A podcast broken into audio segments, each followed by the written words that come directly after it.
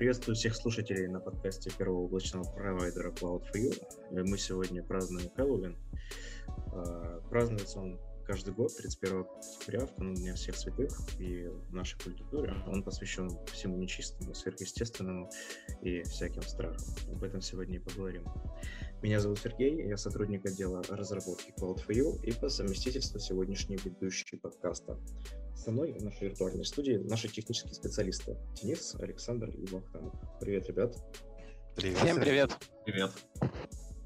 Так, ну давайте э, по очереди вопросы обсудим сегодняшние. Денис, начнем с тебя.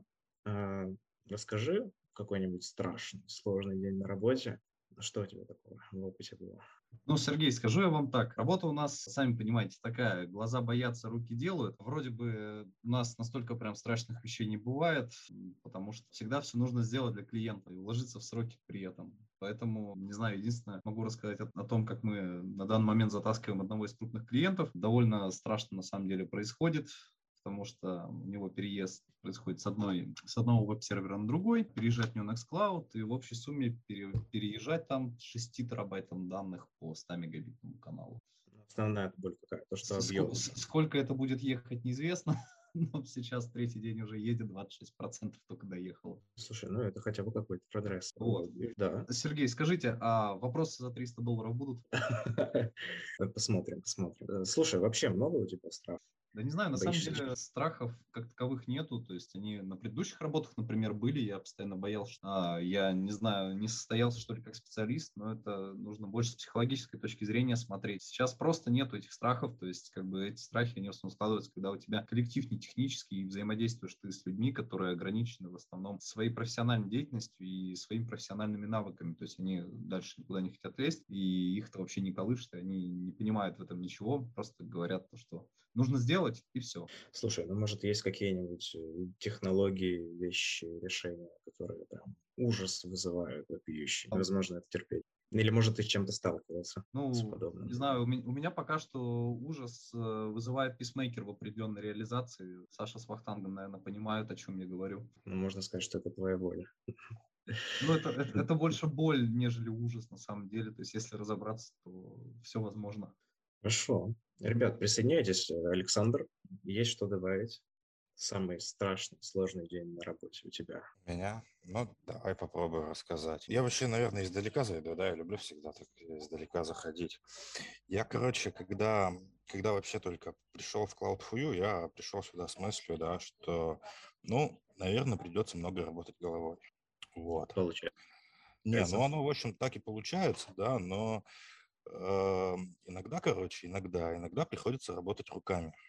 Ну, там, не знаю, статьи какие-нибудь писать технического характера. Да, ну, это не, не, не совсем мое, это довольно больно. Но это, это твой ужас. Ну, это не ужас, нет, это просто неприятный момент. Uh, ужас, короче, знаете, когда возник? Uh, пришлось работать ртом. Так, я думаю, мы развивать эту тему не будем. Не, подожди, подожди, я же не договорил. А, короче, мне как-то тут э, позвонил наш технический директор и говорит, э, Саша, ты проводишь вебинар. Ну, тем, тему выбери сам, ну, если хочешь, я тебе подскажу. Ну, тему, в общем, я выбрал, провел 40 минут, работал в том, и мне не очень понравилось. Слушай, ну, насколько я знаю, ты вообще блестяще справился. Отзывы, отзывы были хорошие. Да, да, я знаю. Я всего-то неделю готовился и за задачу и шоколадку. Это стоит того. Я именно за этим пришел. Что, шоколадки раздавали? Денис, думаю... видимо, ты пропустил. Да. За, за, вредный труд выдаются компенсации. Так, Вахтам, присоединишься к обсуждению? Э, могу присоединиться к обсуждению. На самом деле могу сказать, э, наверное, следующее о том, что э, любые страшилки, любые интересные истории, которые проходят в техническом отделе и в IT, они обычно не очень как бы комфортные и интересные для остальных наших как бы, клиентов или пользователей. Это как, наверное, поход к венерологу, и там, где напротив анализов будут стоять плюсики, это когда чего-то не работает и что-то и, и что-то случается, это всегда плохо и отражается не очень лучшим, да, не лучшим, не лучшим образом до клиентов. Ну, если не затрагивая какие-то названия, личности и другие вещи, которые могли бы повлиять и отразить компанию, да, ее влияние, то, ну, были случаи, и не один. Ну, наверное, у всех бывают, кто работает давно в IT, в любой компании. Поэтому, если говорить про конкретно облачный провайдер и про нашу работу, то ну, были случаи, когда клиент бэкапил множество своих виртуальных машинок и платил достаточно ну, за, за бэкап длительное время. Но буквально э, за несколько дней он отказался от бэкапа и насильно попросил, чтобы его удалили. Попросил через тикет предоставить скрины, предоставить данные, что все, все бэкапы удалены. Что было ему сделано, было предоставлено. Мы свою работу выполнили, инженерный состав, но через несколько дней произошел, произошла проблема, инцидент системы хранения данных, и когда эти бэкапы были бы очень нужны и очень желательны, и клиент потерял все. И для клиента это было, конечно, очень печально. Поэтому, как бы, как говорится, бэкапы делают трусы, да, но вот как-то вот неудачно совпало отказ от бэкапа и происшедший инцидент. Ну, и я, конечно, не знаю все подробности дальнейшей судьбы данного клиента и его бизнеса, и как это повлияло на бизнес, но могу предположить, что влияние было достаточно большое и неприятное. Как там говорится, ты или уже делаешь бэкапы, или вот сейчас вот тебе придется их сделать? Да, да. Поэтому как бы, ну, и есть э, различные варианты, когда не только бэкапы спасают от э, инфраструктуры, но и от разработки, когда выводятся релизы, сырые релизы, и по каким-то причинам, странным обстоятельствам выходит, что все э, тесты и все э, пречеки, и юнит-тестирование, и тесты проходят, но в итоге продукт сырой и приходится откатывать. И вот тут тоже на самом деле надо вспоминать про бэкапы и восстановление. Точно так же, как и обновление 1С, BAS 1F, перед которыми крайне желательно, и везде это написано, делать себе, э, под, подкладывать соломку и в случае чего иметь возможность откатиться. Слушай, ну что я могу сказать? Я могу только полностью согласиться и э, пожелать всем тем, кто не делает сейчас какие-то резервные копии или хотя бы отказоустойчивую инфраструктуру, начать это делать. 21 год на дворе. Так, что ж, я думаю, перейдем к второму вопросу в нашем сегодняшнем обсуждении. Что вас пугает в работе? Может, какая-то конкретная технология, или, может быть, какой-нибудь страшный клиент что-то эдакое попросил. Денис, начнем с тебя. Ну, меня больше не технологии, не клиент пугает, а один из менеджеров меня очень сильно пугает. Поделись да, более. Есть у нас просто менеджер, который очень любит э, ставить правильно задачи. Я думаю, возможно, возможно, человек увидит себя, возможно, он не увидит себя, но, опять же, мне просто хотелось рано или поздно сказать, что я об этом человеке думаю на дежурствах.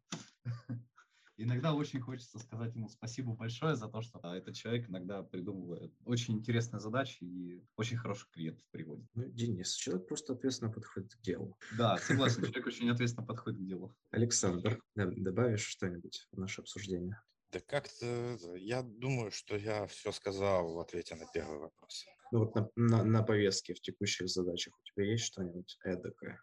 Да, знаете, вот мне недавно такая задача, короче, интересная, поступила сверху. Да, да я угадаю, записать подкаст. Все верно, запись хэллоуинского подкаста в Zoom.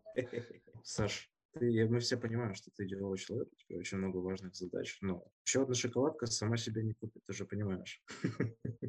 Вахтанг, ладно. Есть что добавить к нашему текущему вопросу? Вопрос ведь звучал, какие страшные моменты, да, и что пугают э, а, в, в работе, работе в, правильно? В, в работе, в технологии. Может быть, какой-нибудь клиент страшный, который живет и мечет.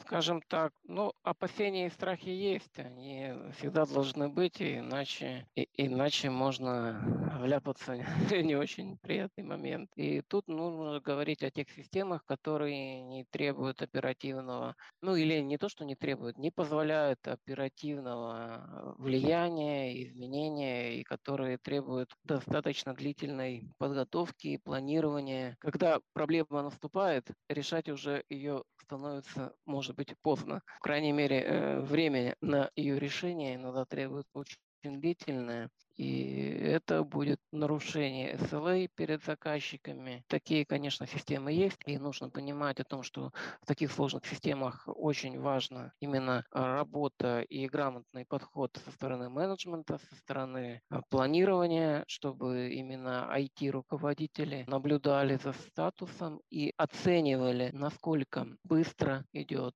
и используется система, как ее ресурсы утилизируются, принимать правильные решения и адекватно наращивать мощности, потому что в любом случае наращивание мощности требует определенных временных затрат, и это не как для конечных пользователей, которых можно отдайте нам вот такой-то блок, и техническая поддержка взяла и вот выдала ему блок в течение там какого-то короткого времени, и, и эти ресурсы стали доступны для конечного пользователя, и он мог улучшить свои своей ситуации по сервису для своих клиентов. Но со стороны провайдера, да, это необходима закупка оборудования, монтаж, инсталляция, настройка, проведение сдаточных испытаний, вот в эксплуатацию, и это всегда ну, требует длительного времени, завод мониторинг, соответственно, и поэтому такие моменты бывают, и плохо, когда получается так, что не хватает буквально там дня или двух дней когда могли бы проехать все гладко, но